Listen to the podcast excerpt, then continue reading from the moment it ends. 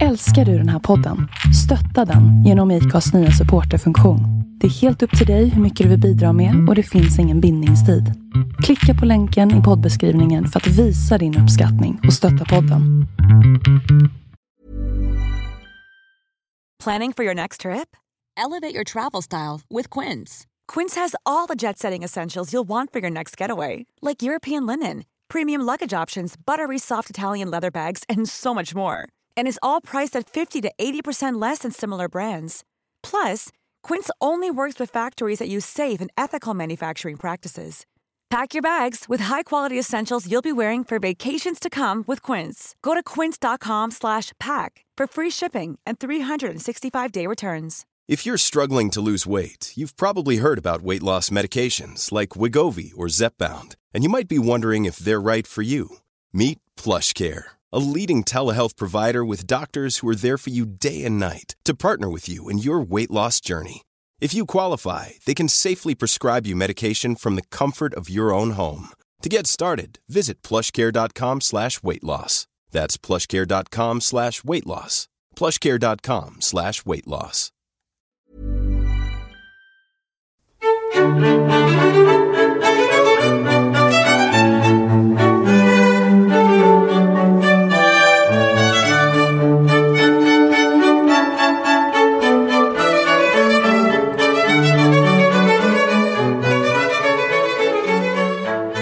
Välkomna till del sex i podcasten Vi går till historien.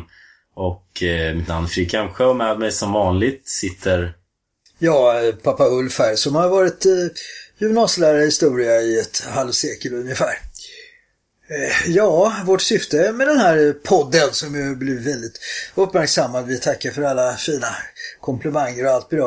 Eh, det är ju att följa den svenska historien här kronologiskt från eh, femhundratalet efter Kristus och framåt. Som vi har sagt så bryr vi oss inte så mycket om det här stenålder och bronsålder. Vi går in där det blir massa spännande händelser och spektakulära personer som ställer upp.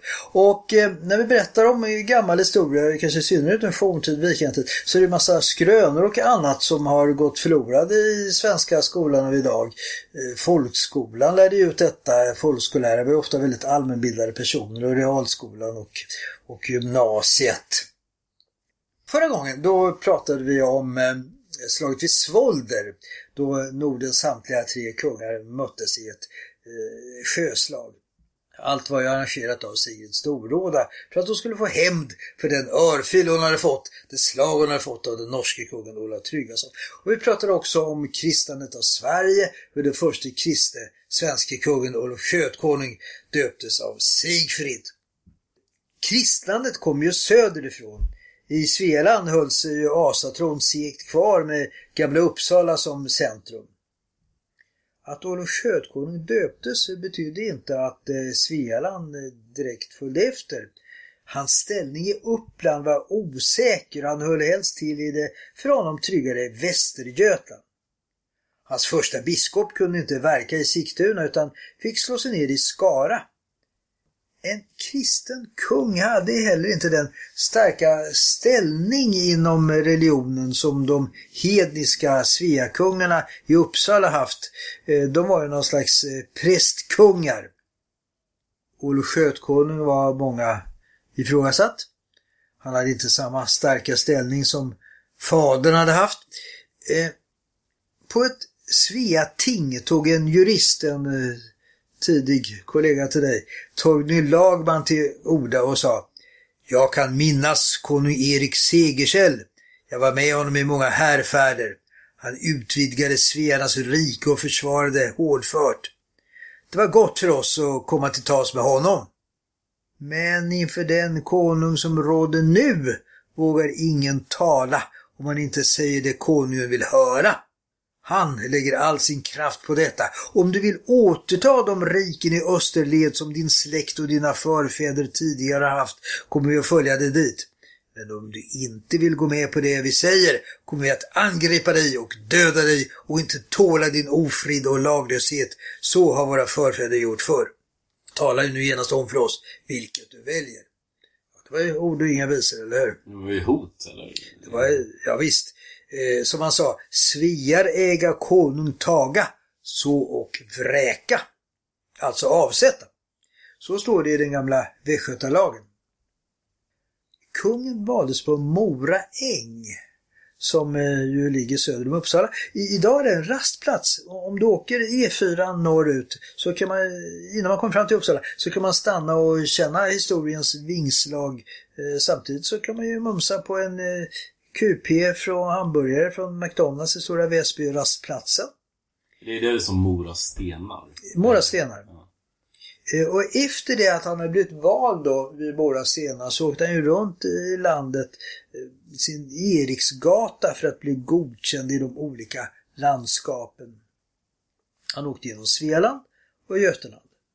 Han åkte från Uppsala till Strängnäs, Mariefred, Krokek, Norrköping, Linköping, Alvastra, Jönköping och så vidare tillbaka norrut genom Västergötland, Falköping, Skara, Örebro, sen Arboga, Köping, Västerås, Enköping, Gamla Uppsala. Men det, här, det var redan, den här vägen var redan bestämt så att säga. Det var redan bestämt, för då skulle han då se att han fick stöd från de olika landsdelarna. Efter att Gustav Vasa genomfört arvriket så förlorade ju Eriksgatan sin betydelse. Men namnet Eriksgata, det här tror jag är en vanlig missuppfattning. Namnet Eriksgata, det har inget med någon forntida kung Erik att göra, utan det kommer från uttrycket edrike. Alltså man, man svor en ed, ed eh, för att vara den nya kungen trogen. Ja, det här uttrycket Eriksgata, det blir ju fortfarande kvar, den har ju fått en annan innebörd. Man brukar ju nu använda uttrycket för kungens resor i olika landskap. Kungen hade makten, men var alltså beroende av stormännens och folkets stöd. En olämplig kung kunde ju avrättas och till och med dödas. Vi berättade ju tidigare avsnitt, som ni kanske kommer ihåg, om Olof Trätälja som offrades av värmlänningarna till Oden när skörden slog fel. Jag tycker det finns en poäng där. Ja, hur då? Om det är en dålig kung. Ja, ja, ja, alltså en dålig kung. Ofta var ju kriteriet på en dålig kung att det var dåliga skördar då under hans eh, tid vid makten. Ja, det är mer tveksamt då förstås. Det var nog viktigare för. Besöker man Nationalmuseum i Stockholm, som du säkert har varit, så då kan man inte undgå den monumentala målningen Midvinterblot av Carl Larsson, som ju möter den när man kommer in eh, där. Och det visar ju en, en naken kung, eh, Domalde, en av de första eh, kungarna från yngligheten, som offras just på grund av missväxt. Vårt rike var på Olof Skötkonungs tid lite uppdelat. Eh, Väster- och Östergötland hade kontakt västerut med Danmark och England och med kristendomen. Och Uppland, Norrland, hade kontakt österut och hade en framgångsrik handel med järn och pälsvaror. I Birka har arkeologerna hittat formar som man både kunde gjuta tyrshammare och kristna kors med. Ja, som alltid kunde väl marknadskrafterna styra över vad som för tillfället var mest gångbart.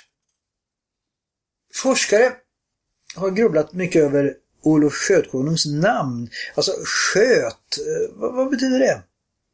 Några menar att de båda prickarna över O kommer till senare och att han heter Skotkonung, men...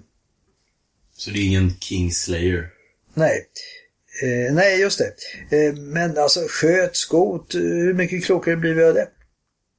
Under Olofs tid så präglas de första mynten i Sverige.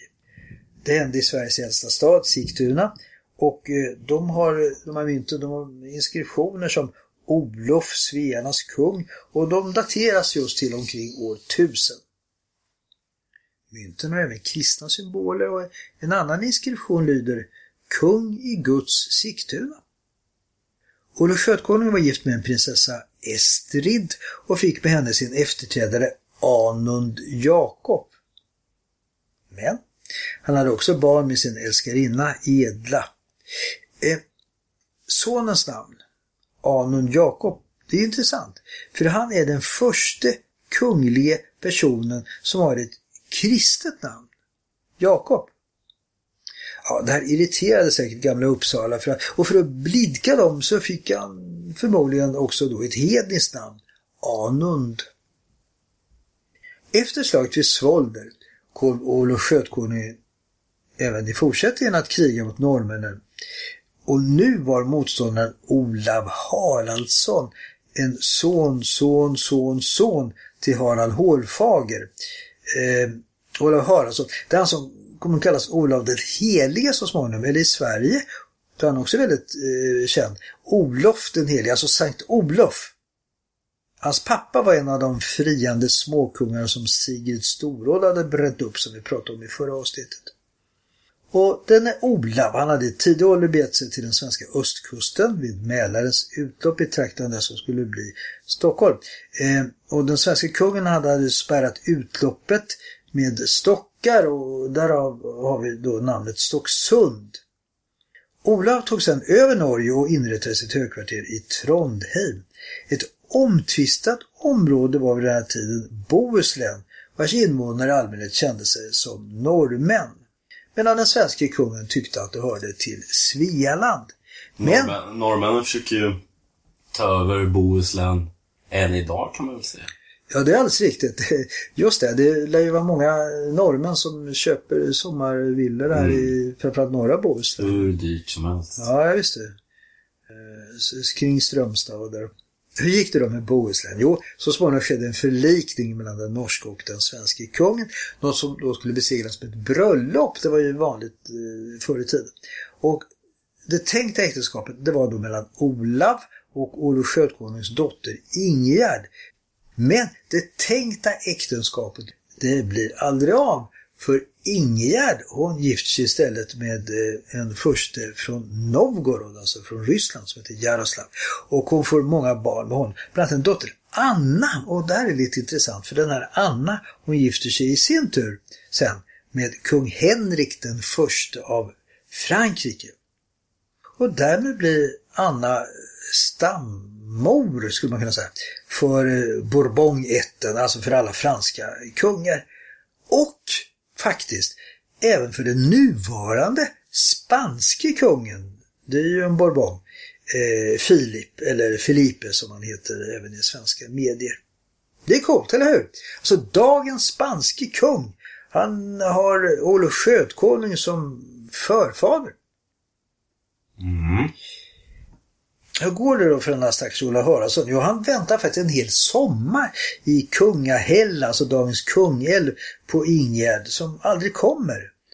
Och han blir förstås besviken över det. Men istället får nu Olav en annan Olof Skötkonungadotter, nämligen Ingärds halvsyster Astrid, som dock hade en lägre status, då mamman var denna edla, alltså en älskarinna till, till Olof.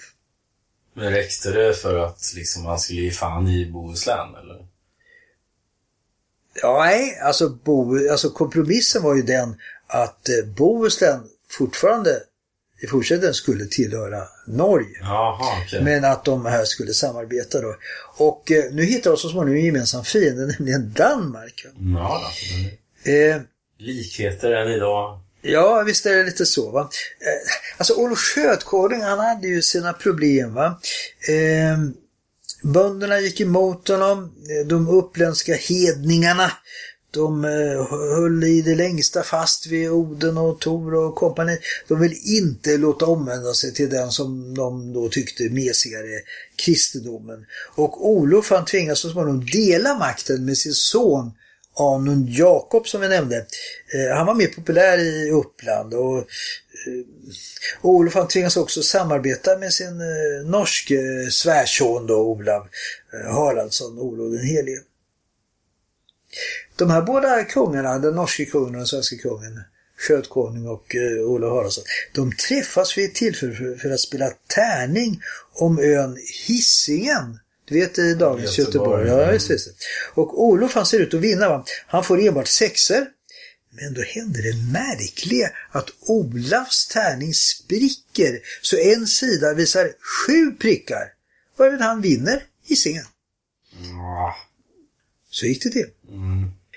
Nå, efter Olof Skötkonungs död tusen tjugotvå, förmodligen på Husaby, när han hade blivit döpt den här tiden, då samarbetar Olav med Anund Jakob, sonen, och krigar då mot den mäktige danske kungen Knut den store, som ju också styrde över en del av England, Danelagen, du vet.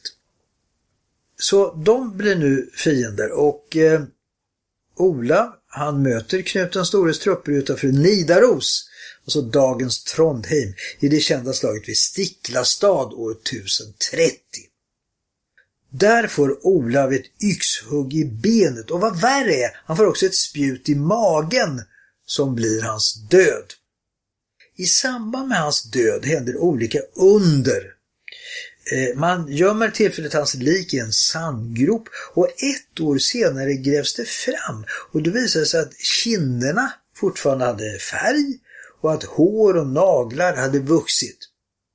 Ja, alltså hår och naglar, de lär ju faktiskt fortfarande växa även efter det att man har dött. Men man klipper nu av hans hår och lägger i en skål med rökelse, men när rökelsen har slocknat så är hans hår fortfarande obränt.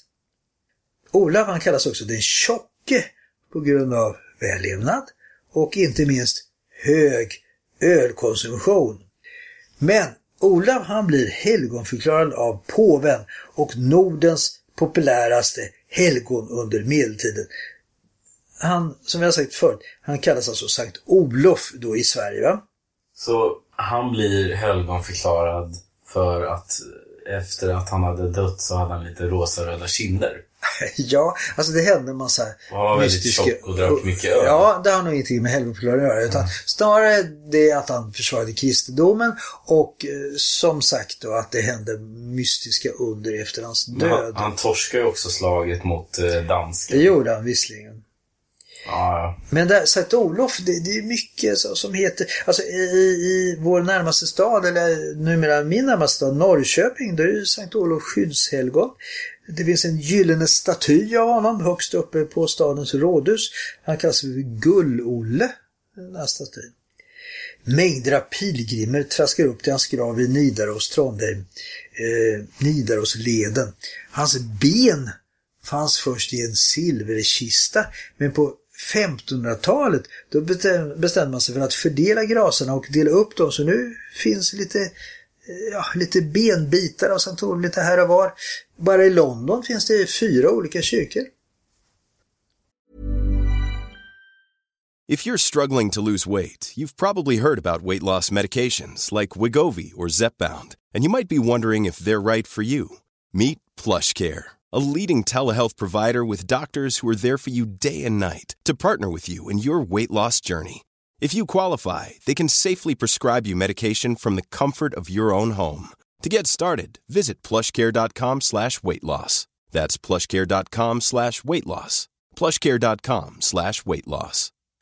Imagine the softest sheets you've ever felt. Now imagine them getting even softer over time. That's what you'll feel with Boll and Branch's organic cotton sheets. In a recent customer survey, ninety-six percent replied that Boll and Branch sheets get softer with every wash. Start getting your best night's sleep in these sheets that get softer and softer for years to come. Try their sheets with a thirty night guarantee. Plus, get fifteen percent off your first order at boll and branch dot com. Code BUTTERY. Exclusions apply. See site for details.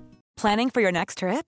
Elevate your travel style with Quince. Quince has all the jet-setting essentials you'll want for your next getaway, like European linen, premium luggage options, buttery soft Italian leather bags, and so much more.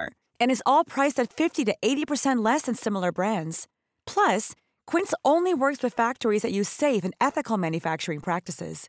Pack your bags with high-quality essentials you'll be wearing for vacations to come with Quince. Go to quince.com slash pack for free shipping and three hundred sixty-five day returns.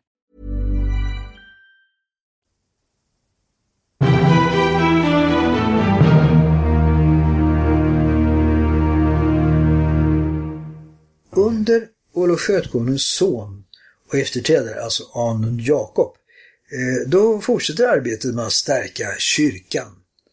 Den nya kungen, som alltså delat makten med, med farsgubben under dennes sista år, han var en övertygad kristen. Han fortsatte med att prägla mynt i Sigtuna. Men efter hans död så dröjde det hundra år innan den produktionen fortsatte. Han fullföljde också en annan gammal god svensk tradition och bränna inne sina meningsmotståndare. Ut... Inte väldigt kristet.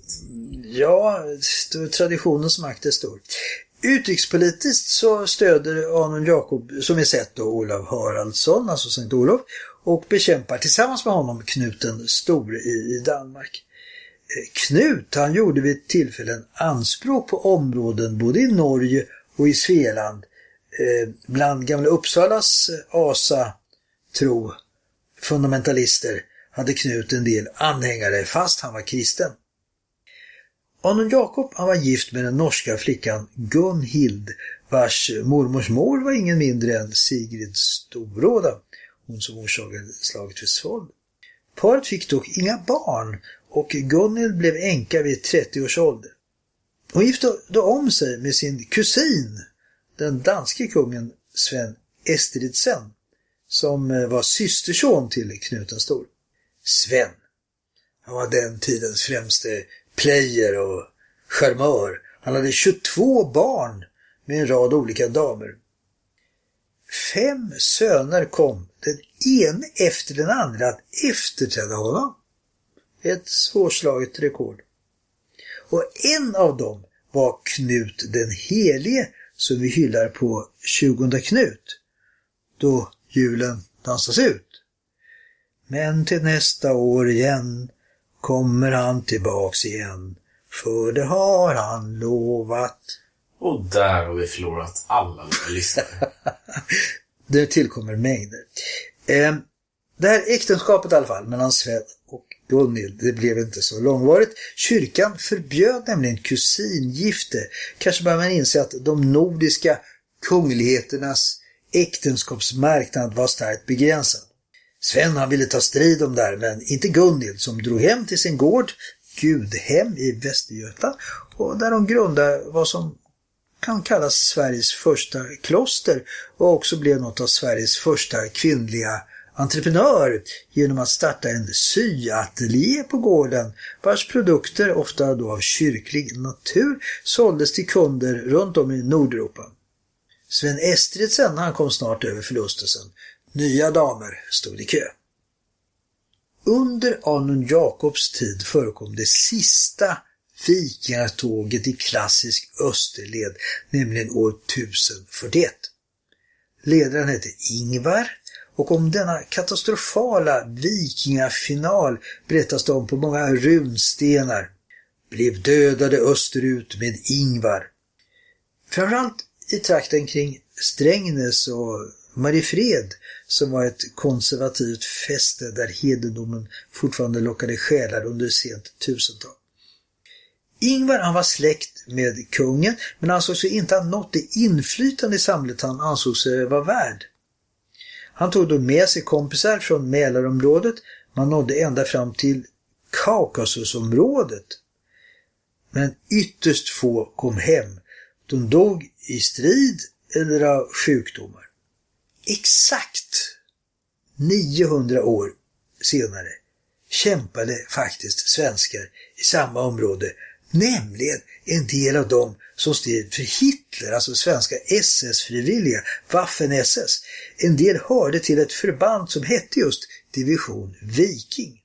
Ja, det gick ju inte bättre för dem. Eftersom Anund Jakob som sagt var barnlös, tog efter hans död, en beklagansvärd sotdöd för övrigt, hans halvbror Emund över. Emund var riktigt ålderstigen i femtioårsåldern, så han kallas Emund den gamle. Ja, han var faktiskt storebror till sin föregångare Anund Jakob, men hans mamma var ju då Olof Skötkonungs älskarinna, eller frilla som man sa förr, Edla. Förutom den gamle fick också Emund ett mindre smickrande tillnamn, Emund den slemme, vilket lär betyda den opålitlige. Han regerade under tusen femtiotalet. Under hans regering skedde ett möte på Danaholmen vid dagens Göteborg med Sven Estridsen, den danske kungen. Och då gjorde man upp gränsen mellan Sverige och Danmark som utmärktes av sex gränsstenar med långa mellanrum mellan dem. Eh, mellan Halland och Brömsebro vid gränsen mellan Blekinge och Småland. Och den där gränsen kom sedan att bestå till sextonhundratalet, till frederna just i Brömsebro sextonhundrafyrtiofem och Roskilde sextonhundrafemtioåtta. Imne, den sista av ynglingaätten som vi nu följt genom många århundraden. Emuns dödsår tusen sextio ses av vissa som är ett år då medeltiden börjar i Sverige. En ny kungaätt, den stenkilska, avlöser den urgamla ynglingaätten. Kristendomen tar ett fastare grepp om landet, vilket visar sig i konsten och ja, även annan kultur. Kloster börjar grundas, städer anläggs, handeln ändrar karaktär och börjar komma under ett tyskt inflytande och så vidare. Kungens makt minskar. Asatrons prästkungar i gamla Uppsala, de hade varit mycket mäktigare. Därmed ny kungaätt, det stämmer dock enbart om man traditionellt följer den manliga arvslinjen. Eh, medan Emunds son dör, förgiftad av kvänerna som höll till kring Bottniska viken, gifte sig dottern, som vi inte vet namnet på, med stormannen Stenkil. Så följer vi även kvinnolinjen, kan vi, som vi påpekade tidigare, följa regenter från Erik Segersäll till Karl den sextonde Gustav. Visserligen var ju Sverige ett valrike fram till Gustav Vasa, men skulle man komma i fråga som ny kung så gällde det att gifta sig med någon kunglig person, och det har ju gällt även alla senare dynastier, även Bernadotte. Karl den fjortonde Johan såg ju till att ändesonen Oskar gifte sig kungligt.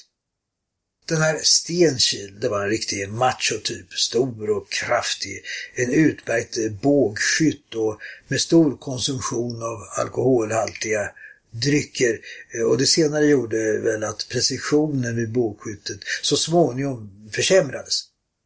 Samtidigt var han uttalat kristen, men han vågade inte förstöra hednatemplet i gamla Uppsala trots att biskopen i Skara uppmanade honom att göra det. Stenkil, han krigade mot den norske kungen Harald Hålfager och förlorade ett slag vid Göta älvs utlopp i Vänern. Stenkils regenttid blev inte lång. Han dog sotdöden år tusen sextiosex. tio sextiosex. Alltså sex år senare. Ja. Eh, det, det här tusen sextiosex, det är ju som du vet det här klassiska året vid slaget vid Hastings, eller hur? Då vikingaättlingen, Wilhelm Erövraren, besegrade angelsaxarna och sen tog över England.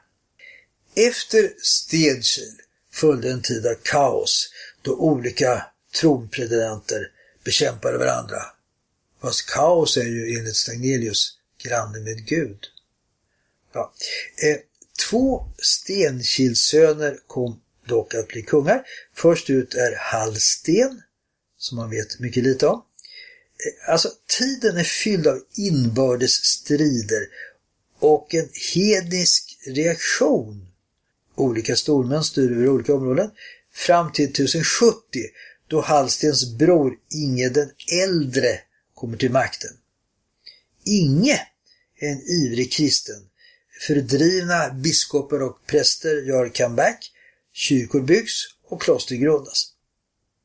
I Vatikanbiblioteket finns ett koncept till ett brev som påven Gregorius den sjunde skrev till kung Inge. Ett brev daterat den fjärde oktober tusen åttio, det första exakta datumet i svensk historia. Det förresten, den här Gregorius som inför celibatet för alla präster och som också förknippas med uttrycket gå till Canossa. Har du hört talas om det? Nej. Ja, jag tar en kort parentes och berättar det. Eh, det var alltså under maktkampen nere på kontinenten om vem som var mäktigast, kejsaren eller påven. De hade olika vapen till sitt förfogande. Kejsaren kunde ju låta sina trupper gå ner i Italien och avsätta påven, vilket hände några gånger. Men påven hade ett nästan ännu mer fruktat vapen, nämligen bannlysningen. En person som blev bannlyst, han blev ju helt utestängd från kyrkan, och komma till himlen efter döden var ju då utsiktslös. Och en kung eller kejsare då som blev bannlyst, han förlorade folkets förtroende, och det var det som hänt nu. En mäktig kejsare, Henrik den fjärde, hade blivit bandlyst av påven Gregorius. Han var tvungen att få bandlyst en hävd, så han reste mitt i vintern över Alperna, och det var en synnerligen besvärlig resa på den här tiden. Det här var alltså innan Hitler byggde autobahn genom Brennerpasset. Och till sist kom Henrik fram till påvens vinterpalats i Canossa, men påven ville inte ta emot honom, så han för, då förmjukade sig Henrik ytterligare genom att ta sig skorna. Han stod där barfota i snön och bultade på slottsporten och ropade och bad påven att släppa in honom. I tre dagar så fick han stå där tills påve Gregorius äntligen förbarmas över honom, släppte in honom och befriade honom från bannlysningen, och Henrik kunde återvända hem. Och detta, alltså att förmjuka sig maximalt för att få förlåtelse, det kan man kalla då att gå till Canossa. Men när sommaren kom återvände Henrik till Italien och körde iväg påven från Rom. Till sist kom påven och kejsare överens genom en kompromiss, det så kallade konkordatet i Worms år elva tjugotvå. Men nu tillbaka till Sverige. När nu kristendomen såg ut att segra gjorde hedendomens kämpar ett sista desperat försök att rädda Oden och Tor och kompani. De slog ihjäl missionärer som den här Eskil som vi pratade om tidigare. Honom spräckte man skallen på med stenkastning i hednafästet Strängnäs. Man lyckades också tillfälligt köra iväg Inge när han vägrade delta i blotandet vid hednatemplet i Gamla Uppsala, och istället sätta Inge, Inges svåger, alltså en bror till hans drottning Helena, som hette Sven, på tronen. Syskonen Helena och Sven hade för övrigt en koppling till den gamla yngligheten. Sven tog över blotandet, flådde själv en häst, styckade den och drack dess blod, och därefter kallades Sven för Blodsven eller Blodsven av sina motståndare. Han var också med den blot, den offerfest i Strängnäs då Eskil stenades. Strängnäs är idag en mycket tryggare plats för kristna under sin biskop Johan Dahlman, som jag har valt den kristna sidan och arbetar med vår nuvarande mer civiliserade kungafamilj. Något vi ser då han brukar medverka under de många kungliga dopen under senare år. Blodsven, det är ju ett rätt coolt kungarnamn. Han behöll makten i tre år, men då kom Inge tillbaka med trupper från Västergötland, besegrade Blodsvens styrkor och brände upp huset där han och hans män befann sig, som vi har sett en gammal god svensk tradition i kungliga kretsar. Det här skedde då i Blodsvens gård utanför Strängnäs. Ett försök att återställa hednatron brann därmed inne, kan man säga. Det sägs att Blodsven lyckades ta sig ut ur det brinnande infernot, men att Inge då snabbt och rådigt varit framme och huggit ihjäl honom. Enligt vissa uppgifter fortsatte sedan Inge upp till Gamla Uppsala, brände ned hednatemplet som med alla sina blodiga offer hade haft en slags slakthusfunktion, och ersatte det med en kyrka. Nu var det slut på blotandet.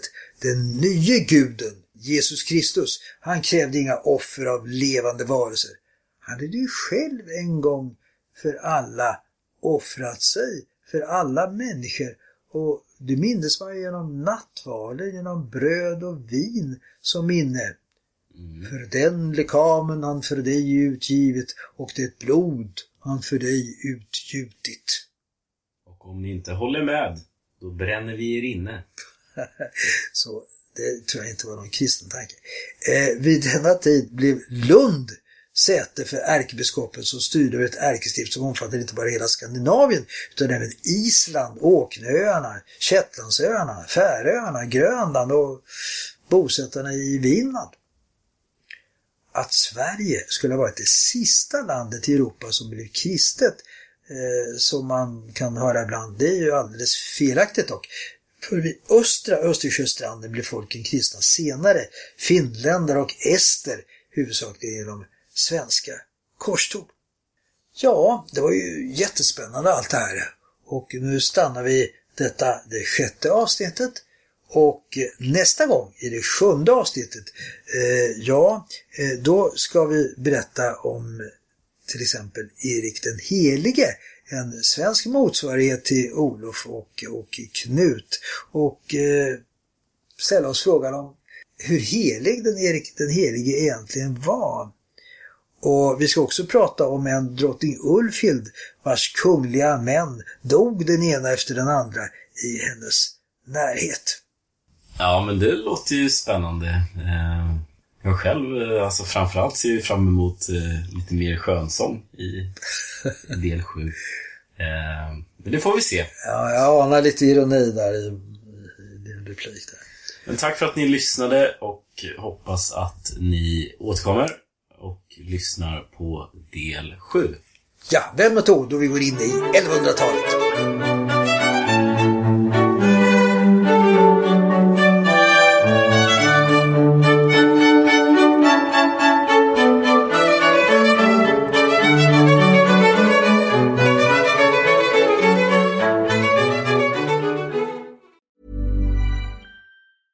Even when we're on a budget, we still deserve nice things.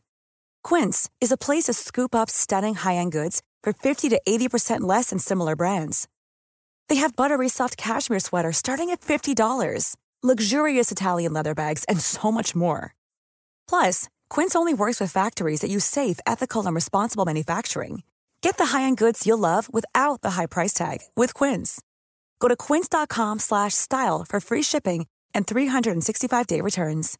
Imagine the softest sheets you've ever felt. Now imagine them getting even softer over time. That's what you'll feel with Bowl and Branch's organic cotton sheets. In a recent customer survey, ninety-six percent replied that Bowl and Branch sheets get softer with every wash. Start getting your best night's sleep in these sheets that get softer and softer for years to come. Try their sheets with a thirty night guarantee. Plus, get fifteen percent off your first order at bowl and branch dot com. Code BUTTERY. Exclusions apply. See site for details.